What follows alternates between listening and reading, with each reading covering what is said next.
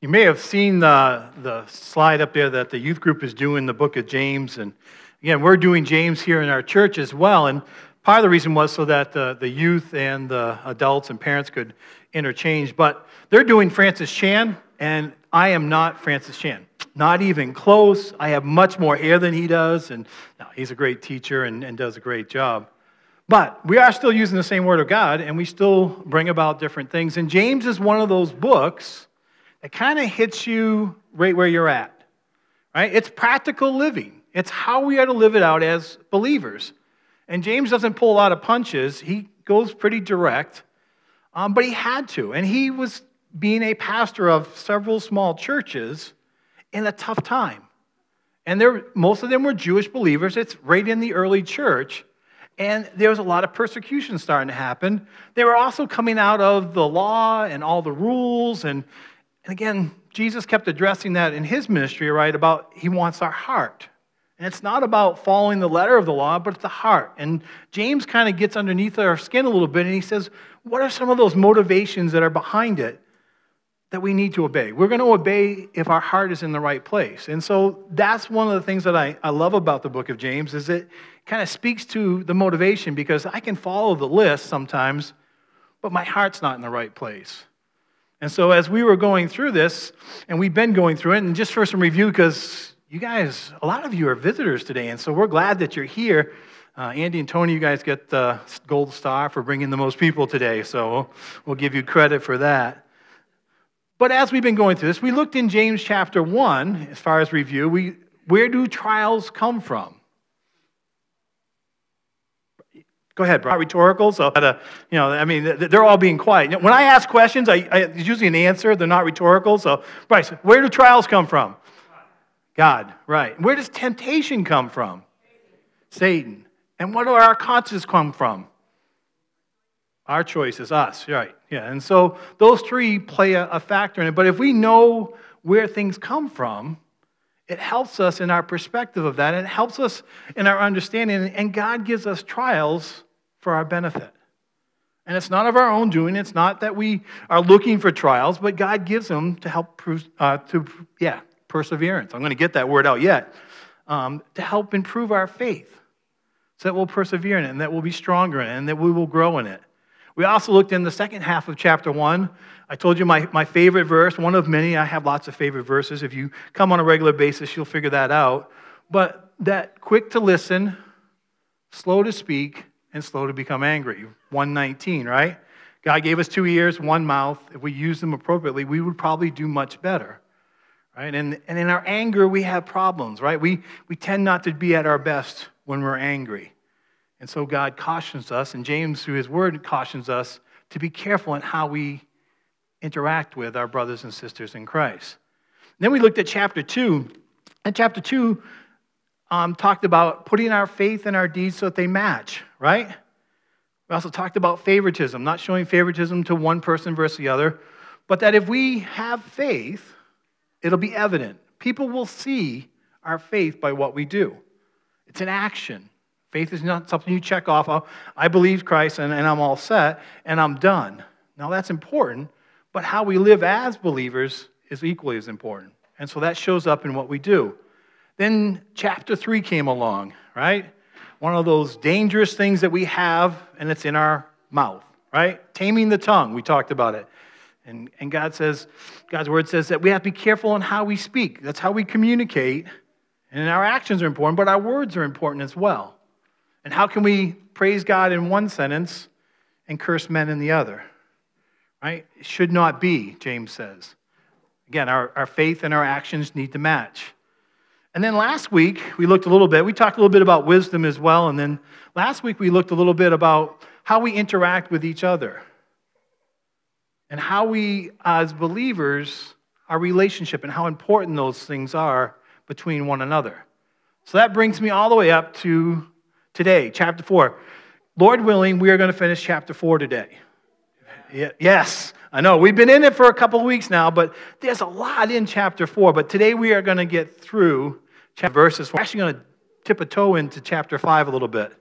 I've mentioned this, Ike, who does the verses for me. I said, I'm not a big fan of the chapter breaks in these couple of chapters, and so they're not inspired, and so I've kind of moved them a little bit. So, yes, we're going to do the end of four and the beginning of five a little bit. So, if you have your Bibles and you want to follow along, and the title of today's message is Keeping Perspective, which is interesting from James' perspective and believers today. Perspective is everything, right? Perspective is how we view something or our situation.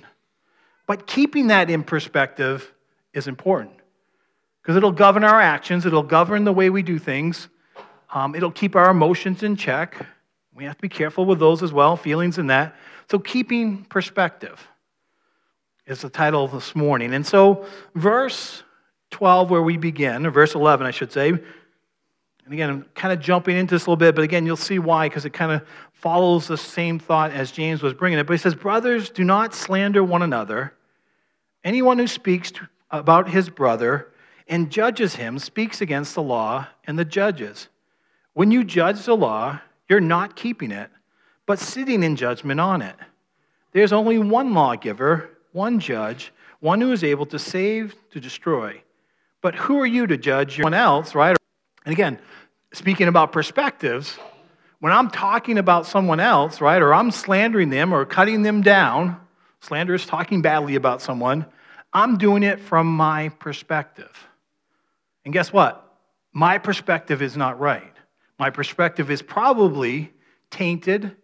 It's probably off center. It's not, I'm not walking in the spirit. I'm probably walking in my flesh when I'm speaking bad about someone. And he says, Well, who has that right perspective? God has that perspective, right? God knows the heart of that person. Know, as we're going to celebrate communion, Christ died for that same person that I'm cutting down. Again, James is talking about in the church. This is our brothers and sisters, people that we should be worshiping God together, loving each other. And he says, we can't be slandering them, we can't be cutting them down. We can't be making judgments because we're not qualified. We're really not. We're never qualified to see someone's motives or their hearts. Yes, we can see little things. We catch people in bad moments, we catch people in good moments, but to make a judgment on them, quite often when I'm doing marriage counseling, one of the things that I, I couple young couples is be careful of the words never. He never does this, because that's usually not true. Or she always does that. That's usually not true either right? Because, again, our perspective is based on our momentary frustration, if I'll call it that in marriage, marriages. I don't know. I, we have those. PJ and I have those moments that we get frustrated with each other, but we tend to broaden it out to make our case. And so we'll say, well, she always does something, or she, or, and she'll say, he never, never takes out the garbage on time. He, she waits for me to tell him, or whatever it is again, our perspective gets blown out of proportion. And it's usually born out of our own selfishness. So you say, wow, Charlie, that's a great way to start a message off. You're kind of coming out heavy, but that's what James does. He hits us, and then he break, backs off a little bit, and he'll, he'll kind of soften a little bit, but again, he still wants that message to go through. So look at the next verse. Now listen. Where's my ladies in the back? Hey, listen, ladies. All right. A couple of them said that they, they didn't want me to bore them this morning, so I told them I would. I could go back there and sit with them and do the message from there, but I, you know, but James would be saying, "Hey, listen." The two that are giggling the loudest right now are the ones that were told me, in case you wanted to know. Now listen, you rich people. Whoops, no, I'm sorry. Now I, I actually jumped down myself. Now listen, you who say, "Today or tomorrow we will go to this city." And spend a year there. Carry on business and make money. Why are you missed? Know what will happen tomorrow. What is your life? You are a mist that appears for a little while and then vanishes. I'm going to stop right there for a little bit, right? Talk about perspective, right? Again, he, he kind of slaps us up, say, hey, listen up, pay attention. I, I got something I want to get out here. I want to put another thought together today or tomorrow. Again, quite often, again, our perspective is if we get looking too far ahead, we can get in trouble, right? We start worrying about the future. And I'm going to I'm going to dabble here in some areas that may be a little bit tenuous, but talking about retirement, all right? Some of you that are in that stage, you know you're busier than you were when you were actually working, but retirement's not a bad thing. Putting away for retirement's not a bad thing, but we have to be careful to keep it in perspective. I think that's what God's word's saying here, and James especially is saying that here. And again, he's addressing people who are investing in the future while they're not living in the present. Did you catch that? Investing in the future, but not living in the present. And we all have to be careful of that. And it doesn't mean necessarily with retirement, but just even in our daily lives. He says about boasting about tomorrow. You know, I'm going to do this someday. And this dear friend of mine, his name was Robbie, and he always said, Hey, someday when I get to this point in life, I'm going to do this. And then, you know, that time would come in his life, you know, after the baby was born, and then when they were teenagers, and now his, his daughter's out. And guess what? He's still waiting for that someday that he's going to do some of those things. Sadly, that day may never come, or those things that he wanted to do, he may not be able to do. And it can be the same for our own lives. We have to be careful about looking too far ahead. And then talk about perspective. In case you were thinking long term, he says, You are but mist that appears for a little while and then it vanishes. Right now, the changing of the seasons is a good time, right? You, notice the, the, the, the water, right? The water is a little bit warmer than the air, and you have that, that mist that comes over first thing in the morning. You go out by about 10 or 11 o'clock. Well, I, I go out on the water. I know some of you don't all go on the water, but I go out on the water, and guess what? It's lifted, it's gone, it just vanishes. Again, because the temperatures have gotten there. And it says, in perspective, that's kind of what your life is like. And in light of eternity, our life here on earth is pretty small. I've heard it illustrated, you know, it's a long timeline. If you just put a dot, that's about the, the lifespan of your life.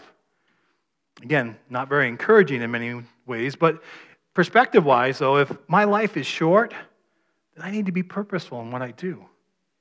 I've only got so much time. And I got to be careful not to waste it. And not to be thinking that someday I'm going to get to something for perspective. And so really, I have today to do it. And I need to get it done. Matter of perspective. And so he likens that to our life. We're just here briefly. In fact, he goes on in the next verse and he says that. He says, Instead, you ought to say, if it is the Lord's will, we will live and we will do this or that. As it is, you boast and you brag. All such boasting is evil. Right? So if you're boasting about what I'm going to do tomorrow and planning ahead, again, where's the focus? It's on me, right? I'm saying I'm boasting what I'm doing. I'm not boasting what God's going to do. God's always doing things. And he wants to involve you in that, but you got to be willing to be used by God. And so that's part of that is, hey, Lord, what do you want me to do? What is your will for me today? Listen, the prayer focus was perfect, right? About God answering prayer. God, what do you want me to do today? What is your will for my life right now? Not future tense, but right now. Moment by moment, decision by decision. What do you want me to do, God? How do you want me to live my life? It's up to you and your will. What is your will for my life? This next verse kind of seems like it's stuck in there. And, and again, I, I, I, even purposely broke it out because it doesn't really even flow with it. But verse 17 is one of those ones that and doesn't do as well. It says, Anyone then who knows the good he ought to do and doesn't do it sins. Again, you remember, if you've been going through the book of James, he's been telling us things to do right along. Here's what God wants you to do. Here's what God wants you to do. Here's what God wants you to do. He doesn't want you to slander. He wants you to love your brother. All these things. He wants you to tame your tongue. He wants you to put your faith into work. And so if you don't do those things, the consequence for that is it's sin. Right? If we don't do what God's will is for us, we sin. I mean, for me, I'm, that's pretty direct and it's pretty plain and simple. And I can, I can wrap my mind around it. To do it's another whole thing, but I can wrap my mind around that. So if God wants me to do something and I don't do it, it's sin. It's black and white, right? That, that can be easy in many ways, but what does it take to do that? It goes back to following God's will, right? I need to be in prayer. I need to be asking, God, what is it you want me to do? How do you want me to respond? How do you want me to be today, right now? Not in the future, not when I get to a certain point in life, but right now. What is it you want me to do? changes our perspective, right? It brings it pretty narrow. I think that's how God wants us to live. I really do. Day by day, moment by moment, asking Him, What does you want me to do? How do you want me to respond? And if I don't do it, it's sin. I need to ask for forgiveness, repent, dust myself off, and look for the next opportunity. All right, chapter 5. We're going to go a little bit further and this morning. And, and again, we did it. We made it through chapter 4. I will not preach on chapter 4 next week. I promise you that, all right? Lord willing, I will not do that. I just had to add that in there because if God tells me to preach on chapter 4, I will. But as we're working through this, most likely not. So, another one of those hey, now listen. Listen, ladies, right? Listen, ladies. He's getting our attention again. You rich people, yes? The church, even in that day, which was small and was frail, they had rich people in the church. Again, are rich people evil? No, certainly not. But you got to be, it's a caution that comes with it. And it says, You rich people, weep and wail because of the misery that is coming upon you. Your wealth has rotted, and moths have eaten your clothes. Your gold and your silver are corroded the corrosion will testify against you and eat your flesh like fire. You've hoarded wealth in the last days. But the all right, again, rich people are not evil. Having money is not evil, but the motivation. What are you doing with it? It's a perspective. And again, these folks had acquired wealth, but most likely, in light of the context and everything that we've been looking, they've done it on the backs of other people. They've done it at the expense of people. Right? Again, working hard and getting a paycheck and, and being wise in finance, that's not what he's talking about here. But how we do it is important. And then what do we do with that wealth? Again, just like we're that mist, our finances are, are even probably even less than a mist. We think about it. I've been lived long enough that I've seen times when prosperity and we've had money, even in our nation, and then we've gone through those recessions. I'm not old enough to know the Great Depression. I wasn't here that long ago, so, but uh, I don't know that there's anyone here that's probably gone through that all, all the way. Maybe a few of you, but there's been recessions. And you know, when, when the, the market is crashed and how many people are in instant distress. Sometimes even suicidal because they've banked everything on their finances, their wealth. And it can cause a lot of worry, cause a lot of stress about how much we value those things. And again, perspective wise, he says, it's all going to be gone, right? I have a vehicle like everyone else, right? And guess what? They all rust, they all rot, they all break down. They do not last forever. That's always a good visual for me is, is my truck because it tends to rust out pretty quick. Right? But everything in that is in that manner. What we pay, our clothes, our clothes wear out. But should we use them? That was a valuable thing in that day. A lot of different things. But again, it all can be taken away. It's just here for a brief moment. It's only new for just a brief moment. Again, why I say it's taken from the, the, the on the backs of others, these next couple of verses kind of bears that out. Look, the wages you failed to pay the workmen who mowed your fields are crying out against you. The cries of the harvesters have reached to the ears of the Lord Almighty. You've lived on earth in luxury and self indulgence. You fattened yourselves in the day of the slaughter. You have condemned and murdered innocent men who were not even oppressing. Right? Again, these people had gotten rich, and again, they owned property, and quite often that day they would hire people to come and, and do the harvest. And then the expectation is if you work, you get paid, right? Kind of do the same thing, right? We, we're all, a lot of us will go to work tomorrow morning, and we work, and eventually on a Friday, week pay or two weeks or however we get paid, we are expecting to get money for doing that. Well, when you're a poor society and you're working that day and you don't get paid, on that day, when they talk about the daily bread, quite often, when you're down that tight, if you don't, you don't eat. We kind of lose track of that here in America. We're a little bit different because most of us have refrigerators and we have enough food to last a few days. And most of us can go a week without a paycheck and do do okay. We're not going to starve, usually within a week. But again, imagine if it was, say, a month or two months. And you're working and you're putting out, and yet you're not getting paid. Becomes a little more real then. These folks are living day by day. And again, these folks have gotten rich because basically they've cheated the workmen. And don't lose perspective here. These are people within the church. James is addressing people that are actually sitting in front of him. Be pretty rough, right? If you were one of those people, you might start squirming a little bit. You might be a little more uncomfortable, right? And say, "Man, I owe, I owe Ralph five bucks, and you know he did some some work for me, and I, I owe him, and you know, am I this person?" Conviction shouldn't take place.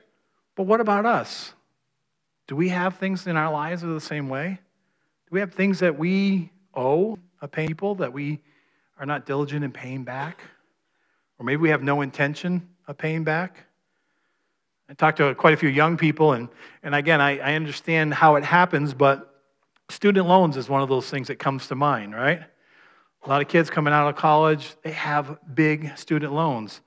And their perspective is, I don't have to pay that back. You know, it's going to get washed out. Maybe some politician at some point is going to wipe out that debt. And no, you, you, you did something. You've acquired a debt. You need to pay it back.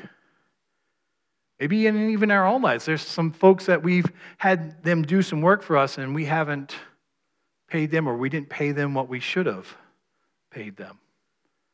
So again, we can all fall trapped to that. And so James puts that warning here. If you owe, you need to pay back. Because again, it's rotting you, it's affecting you and your testimony. That's what he's saying here in the church. So that's this morning. It's a, it's a lot to go through, but again, a matter of perspective, it should help us in how we live going forward. Right? If I'm living with Christ in mind, I'm living in His will, then I'm not going to fall in temptation of sin. I'm not going to fall in temptation of slandering. I'm going to live a life that exemplifies Christ. My faith is going to be active. You're going to be able to see my faith. I'm not going to be in debt. I'm going to pay back my debts. And I won't be standing in front of these folks in judgment. So, again, there's a lot in here, but it's a matter of perspective. And what's your perspective this morning? Where do you sit on some of these things? Is there conviction? Is there, hey, you know what? I have been worrying about the future and I need to stop and confess that and say, you know what? I'm going to live by the moment in the center of God's will. Bow with me, please.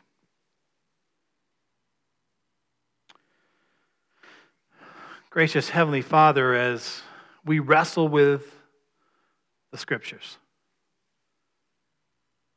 Lord, we all have areas in our lives that we need to continue to work on as believers. Lord, maybe there are some here this morning that are not believers, that they have not come to that saving knowledge of Christ. And Lord, they're expecting that today. Lord, may you draw them in. Lord, as we prepare for communion, Lord, that you would just prepare our hearts. Maybe there's some areas that we need to confess. And Lord, that you would help us to do that so that we may be in right relationship with Jesus' name and in right relationship with each other. And Lord, we do love you and we praise you in Jesus' name. Amen.